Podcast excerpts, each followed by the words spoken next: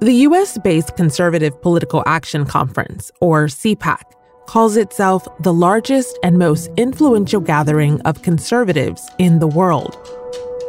Since its launch in 1974, the conference has hosted nearly every Republican president from Ronald Reagan. The truth is, conservative thought is no longer over here on the right, it's the mainstream now. To Donald Trump. I've been with CPAC for a long time. All of these years we've been together, and now you finally have a president. Finally. Took you a long time. In recent years, CPAC has gone global. They've hosted events in several countries, including Japan and Australia.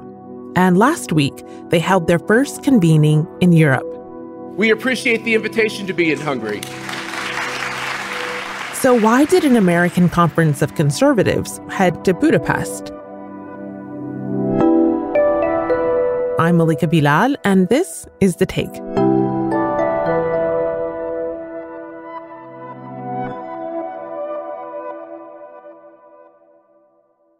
There's no greater time for this CPAC movement of freedom and individual rights to flourish. And I look forward to that happening in the great country of Hungary. God bless you and thank you very much. And that's Matt Schlapp speaking at CPAC Hungary last week. He's CPAC's chairman, and lately he's come under fire for hosting the gathering in Budapest. Here he is being interviewed last month by the infamous far right political strategist Steve Bannon.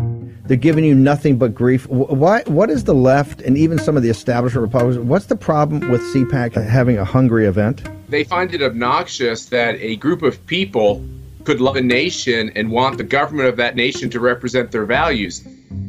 The government he's talking about is Viktor Orban's. He's been the prime minister of Hungary for the past 12 years. He's just been elected for a fourth consecutive term, and his time in office has been controversial. Prime Minister Viktor Orban recently labelled migration a threat to European civilization. Mr. Orban has described migrants as a poison. The EU has criticised Mr. Orban for eroding democracy, rule of law, and press freedom in his country. The Prime Minister and his party have steered the country in a frightening and extreme direction. So today, we're speaking with someone who spent years covering Hungary under Orban's tenure. My name is Flora Garamvölgyi. I'm usually covering foreign affairs, and I worked in Hungary for almost a decade as a journalist. Flora is now based in Los Angeles, where she's a freelance reporter. So she's seen both the American and Hungarian right firsthand. My understanding is that a certain group of Republicans or conservatives see Hungary as a place where conservative ideas can thrive and also as one of these last islands of free speech. How would you describe the relationship between the US right and Hungary? This relationship has been blossoming for the last couple of years. And it started in 2015 with the migrant crisis. Orban's immigration policies resonated with a lot of American conservatives. Orban's main slogan at the time was that they need to defend national sovereignty. And around this time, he started to have, let me put it this way, a better PR in America. How does that happen?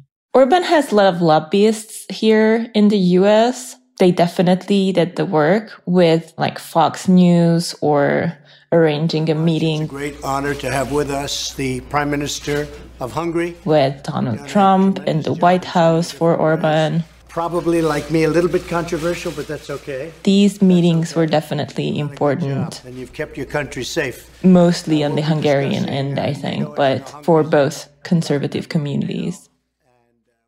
Both of the US presidents before Trump had declined to meet with Orban, so this was a break with tradition. And as Flora mentioned, Orban's name was also being mentioned more often on Fox News, and on one show in particular. Welcome to Tucker Carlson tonight. Of the nearly 200 different countries on the face of the earth, precisely one of them has an elected leader who publicly identifies as a Western style conservative. His name is Viktor Orban. Fox News host Tucker Carlson brings up Hungary often on his show, which is one of the most watched programs on the network and on cable news in the US. And Flora says his comments about the country sound pretty familiar. It sounded exactly the same when a Hungarian government official talks about Hungary, for example, on Fox News, just without the accent. And Fox News has had a number of interviews with Hungarian government officials. Tucker Carlson even interviewed Orban last year while spending a week hosting his show from Budapest. Why did you take a different position on, on migration from other European countries? That was the only reasonable behavior. If somebody, without getting any permission on behalf of the Hungarian state, cross your border, you have to defend your country. When someone like Tucker Carlson talks about the quote unquote lessons that should be learned from Hungary, as he has often, what does that mean? I think Tucker is referring to Orban's immigration policies, first of all. In 2018, a law called Stop Soros law was implemented. Stop Soros. That's a series of laws that criminalize any individual or group who help asylum seekers, including NGOs. Some people who help migrants could end up in jail. The Soros they're trying to stop would be George Soros, the Hungarian American billionaire philanthropist. He's been a vocal critic of Orban's. Flora says he's been a sort of boogeyman for the prime minister. The open borders Soros supports are everything Orban stands against. So, remind us what the atmosphere around immigration, what the conversations around immigration were like back then. On the government, and it was uh, mainly about defending national sovereignty, defending Hungary. It's definitely worth to look up government billboards from that time. A billboard war in Hungary has sparked international concern. Billboards warning migrants to obey Hungarian laws and not take Hungarian jobs have been going up around the country as part of a government initiative. And I think that shows how the government treated migrants and also how they spoke about them. Soros was a mainstay on the billboards as well, and Tucker Carlson took note. Soros figures prominently into a special on Hungary that the Fox News host released earlier this year. Watch as Tucker exposes the left's globalist ideals and the fight for civilization. Hungary versus Soros, streaming now. He painted a picture of a rightist utopia that has conquered illegal immigration because of its impenetrable border fence. But Flora says the comparisons go beyond immigration. I would also mention the Hungarian government, how they treated the LGBTQ community. The Hungarian parliament has passed a law the law bans portrayals of homosexuality or gender change in school educational materials or TV shows for under 18s. The right wing government of Prime Minister Viktor Orban says the law, similar to one enforced in Russia, protects children from gay propaganda. There is an interesting parallel between what's going on in Florida right now and those laws in Hungary. A controversial new law went into effect in Florida this week. It forbids instruction on sexual orientation and gender identity for kindergarten through third grade. It's called the Parental Rights in Education Bill. Critics call it the Don't Say Gay Bill. So it's against this backdrop that CPAC hosted their event in Hungary last week. Speakers gathered under a banner that read God, Homeland, Family in both Hungarian and English. And some of those speakers were a surprise to Flora. Some speakers were not listed until the last days, like Jack Posobiec, who is most known for promoting the Pizzagate conspiracy theory. That's a debunked far right conspiracy that says officials from the U.S. Democratic Party were involved in a child sex ring run out of a pizza parlor in Washington, D.C. Another speaker was a Hungarian pro Orban pundit, Zsolt Bayer. His presence was a bit unusual to me because he had some racist and anti Semitic comments in the past years. Not even some, a lot of these comments. And when Flora says comments, she means pretty explicit racial epithets, like He used the phrase stinking excrement to refer generically to Jews in England. And These Roma are animals and they behave like animals. There were some short video messages too from Tucker Carlson and Donald Trump. But the place of honor, the keynote speech, was given by Orban. It was a 12 point action plan, basically a road to power, where he stressed the importance of having faith and the importance of countering LGBTQ propaganda. But I think the most important point he made, or the most interesting one, was on having your own media. He said that it's the only way to point out the insanity of the progressive left and he praised Tucker Carlson's show on Fox News. He said programs like his should be broadcasted day and night, or as you say, 24 7.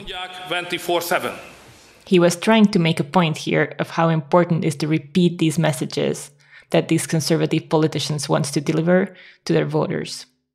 The importance of the media was a real sticking point in Hungary's latest election held in April. The majority of Hungarians knew that Orban is going to win because he has and his party has effective control over most media outlets in Hungary. So their message comes through every time when they want to say something to Hungarian people or voters, they're going to deliver it. There is a massive overlap between state resources and ruling party resources. So Hungary had free elections, but I think the question is if it was fair in these circumstances. Just to give you an example, Orban's National Day address, it was a 30 minute speech.